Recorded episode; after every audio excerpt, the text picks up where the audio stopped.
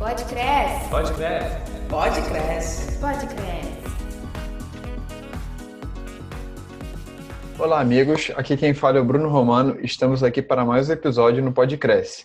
Aproveito para pedir para nos seguir nas nossas redes sociais para sempre ficar por dentro das notícias. No Instagram, somos o arroba Cresce Oficial. E no Facebook, o perfil é Cresce 1 Região. Quero aproveitar para agradecer a audiência e pedir que continue nos acompanhando aqui sempre. E confiram também os vídeos na TV Cresce Rio no YouTube com programas relevantes para vocês corretores de imóveis. E deixem lá no webinar um hashtag Vindo Pode Cresce aí para a gente tentar unir essa galera aí, botar todo mundo junto e espalhar o conhecimento de todas as formas possíveis. Né? Nosso tema de hoje é taxa Selic e o mercado imobiliário. Para a gente falar um pouco sobre esse assunto, a gente convidou dois profissionais que atuam nesse segmento advogada especialista em financiamento imobiliário, Daniele Acamini. Daniele, pode se apresentar aí para os nossos amigos corretores, fica à vontade. Olá, Bruno.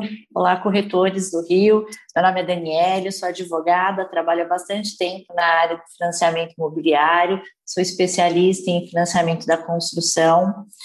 Já participei algumas vezes aqui do podcast do Rio, já fiz algumas palestras no Rio também atuo bastante aqui em São Paulo, uh, tenho alguns vídeos no Cresce de São Paulo. Se quiserem conhecer mais nosso trabalho, a gente está disponível aí no YouTube, a Caminhos Consultoria, só clicar lá, se inscrever no nosso canal, que tem sempre novidades lá. Muito obrigada. Muito obrigado, Daniele. Muito obrigado por ter aceitado o meu convite, o nosso convite aqui da comunicação. E o mesmo para o Leandro. Obrigado aí por estar presente, por aceitar nosso convite. E o Leandro, ele é economista e comentarista da CBN de Goiânia. Pode se apresentar aí para os nossos amigos corretores. Fica à vontade também. Olá, Bruno, é, Daniele, boa tarde a todos, ou bom dia, não sei que hora que vai rodar o programa, mas enfim, é, a gente, eu trabalho com jornalismo econômico há mais ou menos 20 anos, mas na parte de comentários com a CBN há 14 anos. Sou editor de uma revista chamada Leitura Estratégica e também é, do site STG News. É, trabalho, ah, juros, acaba fazendo parte da nossa vida né, no jornalismo de economia o tempo todo, porque ele envolve todos os elementos, né, todos os agentes econômicos, seja família, governo, empresas, é, e então, de certa forma, ele tem uma relação direta aí com todos os segmentos. Então, estamos à disposição, se precisar, é, pode contar comigo. Muito obrigado, Leandro, por aceitar o meu e o nosso convite aqui da comunicação. Sejam muito bem-vindos novamente e fiquem à vontade aí que vocês podem deixar suas redes sociais pessoais aí para os corretores ficarem cada vez mais informados, já que aqui o nosso tempo não é, não é tão extenso. Então, pode ficar à vontade aí, Leandro, fala suas redes sociais pessoais aí para a galera sempre ficar antenada aí nas notícias mais novas, né, mais recentes. Meu LinkedIn é @lrezende, o Instagram é arroba então é fácil de achar. Meu LinkedIn tem uma pegada muito de notícia, né? Eu sou editor do site, então três, quatro notícias por dia e muitas vezes envolve o segmento da construção, envolve o segmento imobiliário, a gente tem parceiros aqui no estado, em Goiás, e também envolve taxa de juros. Então é, são temas que está muito direto aí, linkado aí com o Cresce. O Cresce é um parceiro local, aqui em Goiás a gente tem sempre conteúdo é, recebido e publicado pelo Cresce, então estou à disposição as redes sociais são essas. Muito obrigado, Leandro. Daniele, pode ficar à vontade também, falar suas redes sociais pessoais para a galera aí seguir e acompanhar. O YouTube do escritório eu já falei, né, que é a Caminhos Consultoria, mas quem quiser pode me seguir lá no, no Instagram, é a Camine Dani, e no LinkedIn é Daniele Acamini, estou lá à disposição também, sempre trazendo novidades. Beleza, Daniele, muito obrigado. E a gente vai começar aqui o nosso bate-papo, o nosso podcast mesmo. E a primeira pergunta vai para o Leandro, para contextualizar melhor para o público, o que, que é a taxa Selic? Como que esse índice ele é definido? É, a taxa Selic, na verdade, vem do nome Selic. Selic é, é um sistema interno dos bancos, sistema é, de, de, compensação. No final do dia, os bancos sempre têm o banco que está com crédito, o outro está com déficit, né, para fechar a conta do dia. E eles fazem essa compensação, um sistema é, de liquidação e ele tem essa sigla, né, Selic. E ela é baseada na taxa do tesouro direto, ou seja, é lastreada pelo, pelo governo, né? Então, a partir dessa, dessa relação de troca durante o dia, surgiu a taxa Selic. E a taxa Selic é uma taxa oficial de juros do país, praticamente ela é uma referência bancária para se estipular as taxas de juros das operações, seja de crédito, de, de cartão, seja de operação de, de, de, bancos imobiliários ou bancos de cartão de CDC, enfim, todo o crédito no país é baseado nessa taxa que é decidida a cada 45 dias pelo Banco Central, através do comitê, do Copom. O Copom reúne e decide qual vai ser a taxa Selic do próximo ciclo. Né? Esses ciclos normalmente são de 45 dias, como eu disse. E a partir dessa taxa, você vai ter a taxa, é, dinheiro, o dinheiro é um produto, então você compra dinheiro ou não. Então, quando eu vou no banco, eu estou comprando dinheiro. Estou fazendo aquisição de um dinheiro para pagar depois. A compra a prazo. Normalmente, a, a, taxa de juro é, é, a remuneração da compra desse, desse, desse, dinheiro. Então, quando eu faço essa, essa opção de, de aquisição de, de recurso, eu tenho é, é, é essa, esse dia a dia que vai acontecendo, vai lastreando aí toda a, taxa que vai ser usada aí para os segmentos empresariais, consumidor, e ela é baseada pelo Banco Central. Então, assim, é, é a taxa oficial do setor é, da, da, construção, que está falando muito da construção aqui, e ela tem uma, uma referência muito importante do ponto de vista de, de negócio, né? A gente tem a taxa Selic como sendo ali uma taxa esperada para a economia, porque tudo está girando em torno dela. É, os investimentos dependem do juro que eu pego dinheiro no banco. Então, se o juro estiver baixo, eu vou me interessar em investir na minha empresa. Vou comprar um carro, comprar um imóvel, se o juro estiver alto, eu não vou, porque minha renda não vai permitir com que eu passe, possa pagar. Eu vou fazer o uso maior ou menor do cartão de crédito, dependendo do tamanho que vai ser o juro daquelas operações. Então, a, a taxa Selic, ela faz uma uma, vamos dizer assim, um, ela é meio que um maestro de um, de, um, de vários segmentos, várias variáveis que a gente tem na economia, e ela acaba sendo uma grande, a grande referência, por um lado, mas ela tem sempre a preocupação, ela, ela serve de controle da política monetária, ou seja, através dela eu consigo manter a inflação mais abaixo ou mais acima. Então, se eu aumento os juros, eu vou inibir o consumo, só o consumo é a inflação. Então, ela, ela, funciona aí como um termômetro. Quando a economia está com a taxa de juros muito baixa, só acontece isso quando realmente a inflação está muito baixa. Então, são, são, são variáveis que estão muito é, interrelacionadas. Mas, assim, no básico, mais ou menos é isso. A taxa Selic seria esse aí, o fôlego da economia. Ou seja, se tem uma taxa menor, a economia tende a crescer, tende a acelerar. Se a taxa está maior, ela dá uma segurada na economia e todos os investimentos, todas as relações de troca vão ter um custo mais elevado. O preço do dinheiro é muito alto no Brasil, então se, quando se pega dinheiro emprestado, se paga muito alto. Então a taxa Selic é, realmente, é, é esse valor, essa etiquetinha do preço aí do dinheiro. Bacana, Leandro. Explicação maravilhosa. E agora a próxima pergunta vai para a Daniele. Essa taxa interfere diretamente nos financiamentos imobiliários. Você podia explicar aqui para a gente como que isso ocorre? Por que, que essa influência é tão direta desse jeito? Como o Leandro bem disse, né, elas é a taxa de referência para tudo que a gente tem no país, né? Mas ela interfere no financiamento, mas ela não é a única coisa que compõe a taxa de juros do financiamento. Quando a gente olha para um financiamento imobiliário, a taxa Selic, ela serve como um termômetro, né? Se a taxa Selic aumenta, existe aí uma possibilidade que a taxa de juros do financiamento imobiliário vai subir. Mas a gente tem que levar em consideração aí um monte de outros fatores a gente tem que olhar também as taxas de juros de médio e longo prazo, porque um financiamento imobiliário, ele é um financiamento de longo prazo. A gente tem que olhar esses outros fatores também para saber se essa taxa vai subir ou não. A gente tem que considerar que as taxas de juros do financiamento, ela não caiu na mesma proporção que a Selic, que não aconteceu dessa mesma forma.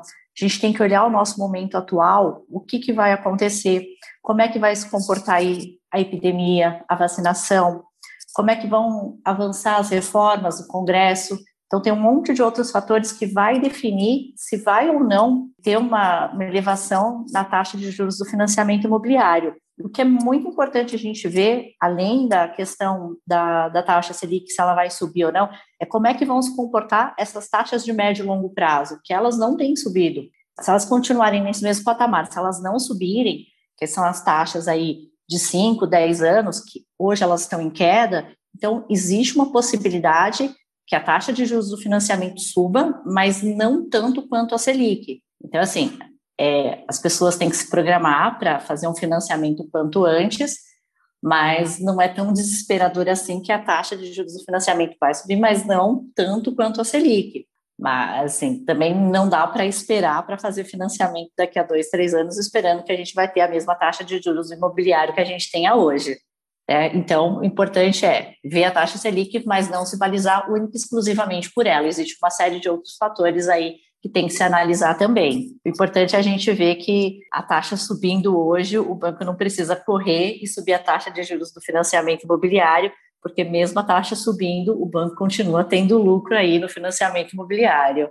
Com certeza, Daniele. A próxima pergunta vai para o Leandro. Depois de atingir o menor patamar da história, em 2%, né? a Selic volta a ter uma tendência de alta nas últimas reuniões e tende também a elevar o índice nas próximas reuniões. Quais fatores que levaram essa mudança de cenário? Ah, Bruno, eu que trabalho mais de 15 anos dentro de redação e continuo operando, porque a CBN acaba me exigindo que continue acompanhando o mercado como um todo, né, para opinar todos os dias, praticamente duas décadas, eu não esperava um dia ver a taxa de juros nesse patamar de 2%. Acho que a conjuntura econômica nossa nunca nos deu essa margem de utopia, né? Eu acho que foi um número muito bom a gente chegar a 2% de juros, provou para muita gente que no mercado falava que o cenário não permite, a gente vai ter inflação que vai, vai explodir, e trabalhamos muito bem durante um tempo longo com essa taxa a 2%, a 2% ao ano. É, a, Daniela falou muito bem, essa taxa não é a taxa do banco, ela é uma taxa de referência, é a taxa que o banco pega o dinheiro. O que ele te empresta é outro. Ele vai te emprestar 8, um imobiliário, por exemplo, pega 2, empresta 8. Com cartão de crédito, ele pega 2 e empresta 100% ao ano. No CDC é 80, 70, depende de cada negociação. O Banco Central tenta regular um pouco, tirar um pouco esses exageros, é a regra deixa. Mas o, Banco Central, a cada ano, criado situações que vão permitindo que o juro baixe cada vez mais. E o mercado está muito interessante, movimentado. Quando você fala para mim, o é, que, que é previsão? Previsão é, é, é, algo assim, a taxa de juros ela é, ela é muito previsível. Assim, a gente acompanhava, eu, eu, muito tempo de jornal, acompanhava. Se ela tem uma tendência de alta, ela sobe. 1, 2, 0,7, 0,5, toda a reunião. Ela para. Ela estabiliza. Se olhar o quadro dela, a história dela, ela é muito, ela, ela é muito constante. Ela para e fica estabilizada um tempo, uns 3, 4, 5 reuniões. Se o mercado dá sinal que precisa de fôlego ou, ou a inflação começa a subir, ele vai aumentar de novo. Então, essa, essa relação da taxa de, de, de Selic, ela é muito lenta, as mudanças que ela faz. Ela não faz uma mudança brusca, tipo, esse mês é 7, no outro mês é 4, outro mês é 3. Não, ela é, fica 5 meses em 2, 8 meses em 2,80 ao ano, sobe para 2,25. Na outra reunião, 2,50. É, o estudo da tendências, consultoria, que é uma é uma, uma, grande consultoria de São Paulo que eu gosto muito, ele apontava lá em 2019 que a taxa de juros ia chegar a 2% é, ao ano em 2020, 3,5% ao ano em 2021, e já chegamos a 3, é, nós estamos em meados do ano, né? Já estamos em 3,5%. Então, ele já, ele já aponta para a sequência uma nova sequência. Então, para 2022, então, para os corretores que vão conversar aí com seus clientes, potenciais clientes, esse é o número, não é do Cresce, não é do Leandro, é da Tendências Consultorias, que é uma das principais consultorias de investimento de negócios é, do país. Lá aponta para 2022 uma taxa de juros de 5%. Lembrando que ele acertou 2020 com 2%, está acertando 2021 com 3,5%, 2022 ele está apostando em 5% de taxa de juros, 2023 6,25%, 2024 vai repetir essa taxa de 6,25 e só volta a cair o juro em 2025, quando ela cai para 2,50. Então, nós estamos falando de um cenário de previsibilidade, ou seja, um cenário que, se não acontecer uma bomba atômica, se não acontecer nada, a tendência da, da, da, do mercado monetário brasileiro é caminhar por esse caminho. Para o corretor, isso é uma informação muito importante. Por quê? Porque ele ao, ao fazer ali, o convencimento do seu cliente, olha, você deixou de comprar no ano passado com, com 2% taxa Selic, que gerava uma taxa final, o contrato no banco de 7, 8, sei lá. Esse ano está 3,5, está gerando 9 de taxa, de, taxa, de taxa no contrato. Ano que vem vai para 5. Seu contrato de financiamento imobiliário vai para 11 ao ano.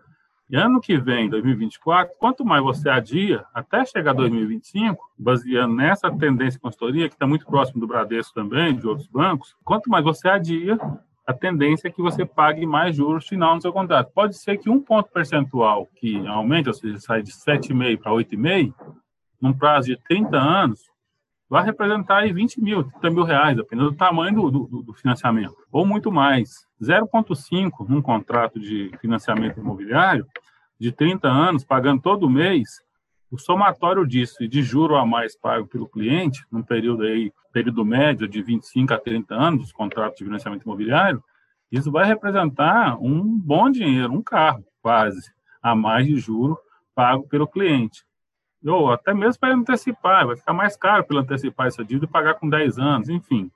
Todo o processo de juro, cada mexida que aumenta na ponta dos juros, ele vai representar para o cliente do corretor um grande aumento no custo final do financiamento. Bacana, Leandro.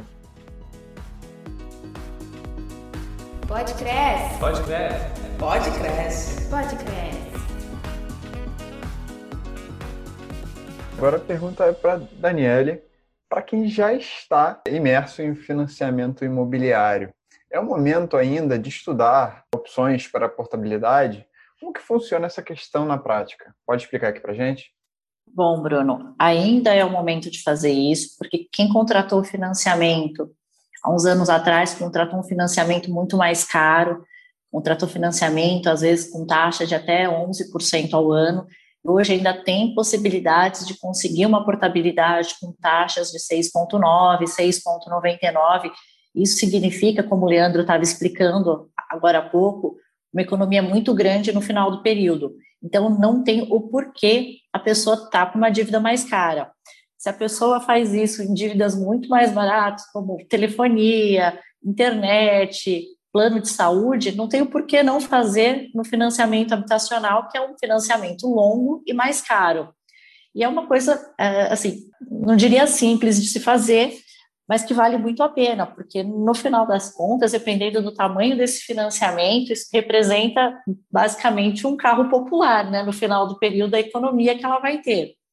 O que, que ela precisa fazer? Ela precisa simplesmente pegar lá o saldo devedor, o prazo do financiamento ainda e fazer a conta de se ela levar essa dívida para um outro banco, qual a economia que ela vai ter no final desse período. O que, que muitas vezes ela acaba fazendo com que ela desista? O custo inicial que isso representa.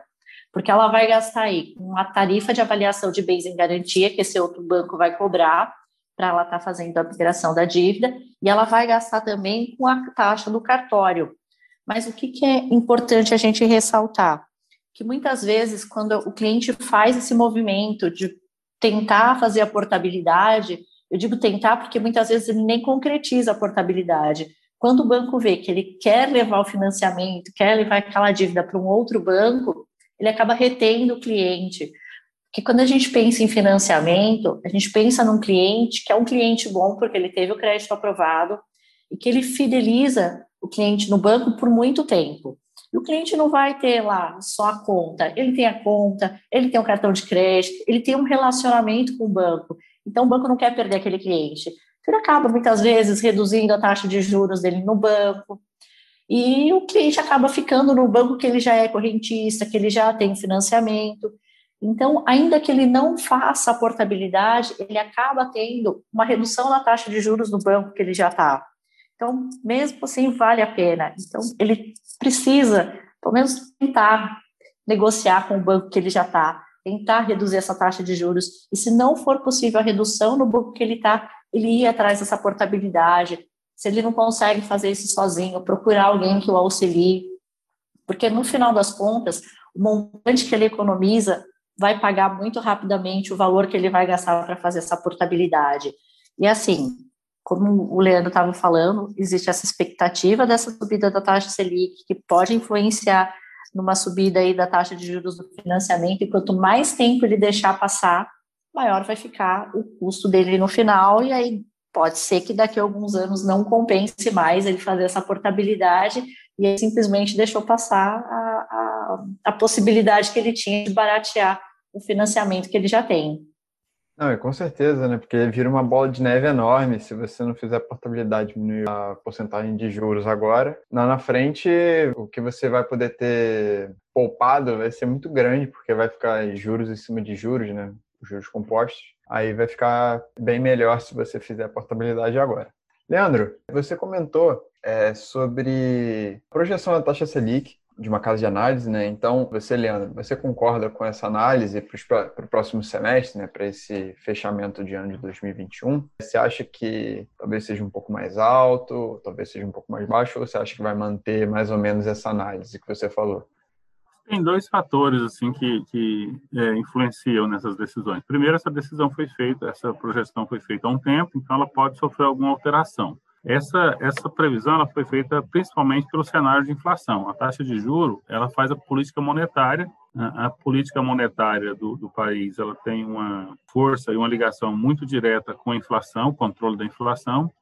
Então, uma das formas de combater a, alta da inflação é levando o juro. Então, se levar o juro, ele vai afetar a produtividade da economia, mas é o único jeito que ele tem, é o remédio que ele tem para tentar é, resolver a questão da inflação. A inflação disparou em setembro do ano passado, ela teve uma alta muito forte em alimentos, combustíveis, ela não parou, ela foi variando a, o vilão durante algum tempo e continuou durante aí a nossa entrada em 2021 e deu uma desacelerada, mas continua tudo caro, né? Óbvio que já a inflação desacelerou e o preço caiu, não, o preço continuou caro, mas ela parou de subir. Então, o índice de inflação está num patamar de estabilidade na altura, ou seja, poder de compra já foi danificado do trabalhador, é, e parou de subir, talvez até por questão do poder de compra mesmo. Não tinha como subir mais para uma questão de consumo. Então, ela chegou num patamar é, estável, ela está subindo, continua tendo inflação de zero ponto alguma coisa, alguns, alguns momentos até sobe um pouquinho mais, 0,7, 0,8, mas ela, ela, ela chegou num patamar preocupante, mas com a aumento da taxa de juros, os últimos aumentos, você pode perceber que ela deu uma arrefecida, desacelerou o crescimento. Então, quem conseguiu financiar seu imóvel a 2%, 2,5%, esse aí, um cliente de banco que pode levantar a mão para o céu, que foi uma taxa histórica. E, de certa forma, também até a questão da portabilidade. Se a taxa só para 5%, quem financiou a 2% não vai querer fazer portabilidade, porque o banco não vai chegar nisso. Então já tem uma taxa muito favorável, taxa final muito boa. Então vai ser difícil de achar alguém para ajudar a, a, chegar nessa taxa. Mas a pergunta sua é importante, é saber o que, que vai acontecer. Então não dá para prever o que, que vai ser a inflação. Ninguém previa uma inflação tão forte quanto foi de setembro até, até agora, até março, por exemplo. Então a, a taxa de juros subiu muito por conta da inflação.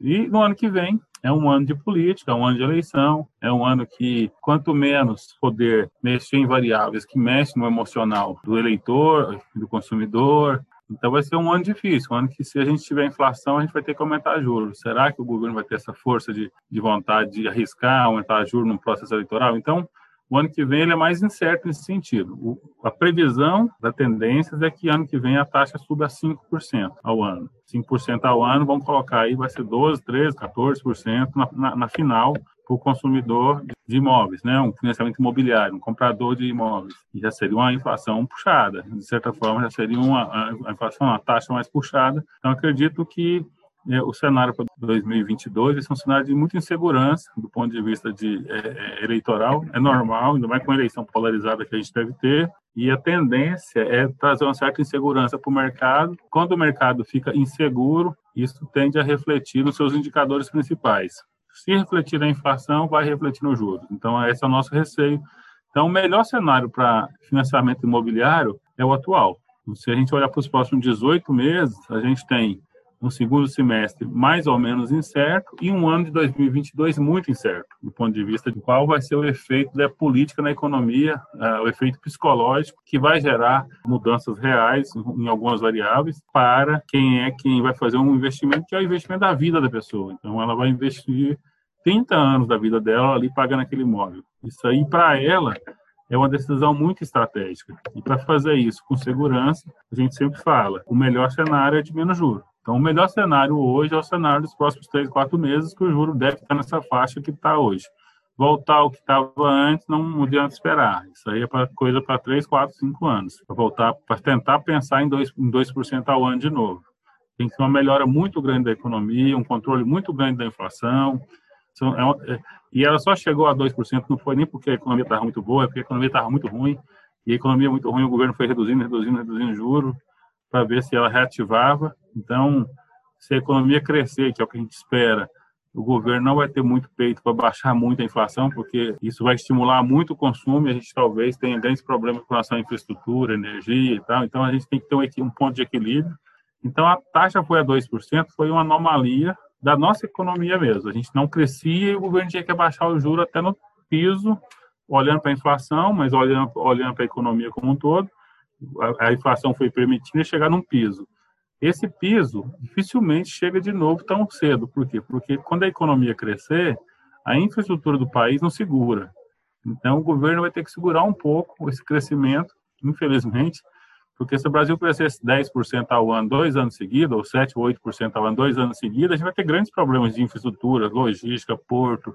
A gente não tem infraestrutura para crescer 3, 4 anos seguidos, igual a China cresce, por exemplo. E isso aí, considerando o cenário de juros que a gente está falando, tem tudo a ver com juros. Ou seja, para não crescer tanto, o governo vai ter que ser um pouco mais moderado nessa questão dos juros. Então, qual que é o cenário perfeito? Foi até 2020, quando está 2%. Qual que é o cenário muito bom? Esse 3,5%. O cenário do ano que vem pode ser razoável, 4, 5%. Mas piorando até chegar a 6, 7. A gente pode, a gente pode prever aí 2024 com taxa de juros de 7%? Pode, é uma, é uma realidade. Então, quem vai financiar e quem vai conseguir um financiamento por agora, primeira coisa, tem dinheiro no mercado. Os bancos estão é, têm dinheiro para emprestar. Os bancos estão muito competitivos, querem fidelizar cliente, está tendo uma disputa gigantesca de cliente com banco digital, com banco é, com cooperativa, com, com outros modelos de financiamento, consórcio, e o banco sabe que um jeito de amarrar o cliente por 30 anos é trazer ele com um financiamento pesado desse, por exemplo. Então, o, o, banco sabe que, além de ter um retorno financeiro bom do empréstimo, a taxa bem mais barata que as outras taxas de mercado, vira um consumidor interno de, de, de consórcio, vira um consórcio de outros, para outros imóveis, vira um consumidor interno para cartão de crédito, para outros serviços que o banco oferece. Então, trazer esse cliente imobiliário é estratégico para o banco. Então, eles tentam competir ali com taxas, mas essa taxa de 2% ficou no passado, a de 3,5 é uma taxa boa, daqui, daqui um ano e meio vai deixar saudade. E quem tem condição de fazer o empréstimo por agora, quem tá na, acha que está na hora, talvez seja aí uma, uma, um bom momento mesmo. Acredito que a, a, recomendação de mercado é essa, é buscar não deixar para depois e tentar achar o ponto certo aí do investimento imobiliário para que isso seja feito é, é, um, um custo bem menor do que vai ser quando o juro subir, de fato. Bacana, Leandro, sua resposta sobre a taxa Selic, sobre a expectativa. É, e agora, a última pergunta do podcast é para a Daniele. A gente pode afirmar que a gente está num momento propício para ingressar em financiamento imobiliário? O que, que você entende e pode explicar aqui para a gente, para os corretores, sobre isso? Bom, tem mais nem muito o que falar, né? depois dessa explicação brilhante do Leandro. Eu só acrescentaria que, além dessa toda essa questão da taxa de juros, né, que ah, o melhor momento já passou, então aproveitar o momento que a gente tem agora. Fora isso, tem a questão do preço do imóvel, né? Que a gente tinha um preço ano passado, que a gente já não tem mais esse ano. A gente tem a questão da taxa ter subido e o que fez a taxa subir. A inflação, a gente tem o dólar mais alto, que também encareceu muito o preço do material de construção, e isso reflete diretamente no custo do imóvel. Então, hoje a gente tem um valor do imóvel maior do que o ano passado, e isso não tende a cair num curto prazo. Então, quanto mais para frente a pessoa deixar para comprar o imóvel, pior vai ser. Ela vai ter custo maior do imóvel e a taxa de juros maior. Então, quem puder, porque não adianta também a pessoa sair correndo desesperada para comprar e não estar tá em condições de fazer isso no momento. Mas quem puder, é, estiver pensando em comprar um imóvel, tiver em condições de fazer esse investimento agora, eu acho que é o momento ideal, não deixar passar muito, uh, deixar muito para frente, deixar para o próximo ano, porque vai perder essa janela de oportunidade aí que está para fechar e vai se arrepender bastante depois. Bacana, Daniele. Você falou sobre as pessoas que não têm condição. Eu lembrei de uma frase que eu escuto bastante, concordo muito, que não deve antecipar sonho. Se você antecipa sonho, você acaba ou pagando mais caro ou fazendo alguma besteira, cometendo algum erro, que talvez você dificilmente consiga reverter 100%, consiga recompensar o erro que você teve, né? E é com um pouco de dor no coração que eu tenho que me despedir de vocês, nossos amigos corretores, porque esse é o final do nosso episódio do Podcresce. Quero falar com os corretores que não se esqueçam de nos seguir nas nossas redes sociais que eu mencionei lá no começo E também um alerta para a galera continuar a cumprir o distanciamento social, continuar a utilizar máscara. A gente aqui na comunicação, aqui no Cresce inteiro, a gente tenta ao máximo seguir todos os protocolos possíveis, impedir a proliferação do vírus também nesse momento de vacina, a gente tem que continuar, tem que manter forte, firme, focado, para a gente daqui a pouco voltar à extrema normalidade né, que a gente vivia antes da pandemia e poder voltar à nossa vida 100% normal. Aproveito para convidar nossos ouvintes que acompanhem nosso webinar, que acompanhem nossas iniciativas aqui da comunicação. E vocês podem se despedir aí, Daniele, Leandro, eu agradeço, Bruno, o convite do Cresce, estou à disposição sempre. A gente tem aí uma, um ano para contar histórias ruins aí, 2019, 2020 e esse pedaço de 2021, um ano difícil para a economia, difícil para as pessoas, para as famílias. Então é um ano aí que a gente consiga fazer essa virada em 2021, vacinar pelo menos 75% da população até o fim do ano ou mais, e voltando à normalidade a gente possa entender. Mas nesse meio tempo a gente compreendeu, percebeu e a economia, os corretores principalmente tiveram muito trabalho, o setor reaqueceu, desaqueceu, reaqueceu de novo. Então a gente tem aí oportunidade para estar tá discutindo os temas importantes, internet, com as possibilidades que foram abertas com essas videoconferências, conferências que nos ajudaram bastante a, a aproximar pela distância, apesar do distanciamento. Então temos aí essa sempre tá, estamos sempre disponíveis aí para a gente trabalhar junto e estar tá trocando ideias com o Cresce e precisando pode contar comigo. Um abraço a todos e os corretores aí do Rio, boa sorte nas suas vendas. Tamo junto aí. Muito obrigado, Leandro. Quero agradecer e mostrar que o Cresce aqui do Rio de Janeiro está sempre aberto a todas as regiões, é, sempre tentando buscar conhecimento de todos. E tenho certeza que o Leandro aí foi a melhor escolha possível para a gente fazer esse podcast. Daniele, pode ficar à vontade também de, de se despedir dos nossos amigos corretores. Bom, quero agradecer a oportunidade de estar aqui novamente, coloco à disposição, de estar aqui qualquer dúvida, qualquer esclarecimento que se fizer necessário, é só nos contatar através das nossas redes sociais. Pedir para todo mundo, né, para se cuidar, que vacina está aí, quem sabe até metade do ano que vem está todo mundo vacinado e que a gente possa aproveitar bastante aí a normalidade, que espero que logo a gente volte para ela. A gente está aí disponível, precisando. Nas próximas é só chamar. Muito obrigado também, Daniele. Quero agradecer demais, demais, demais novamente por aceitarem nosso convite. E é isso, gente. Um grande abraço e tchau, tchau. Pode crescer. Pode crescer. Pode crescer. Pode crescer.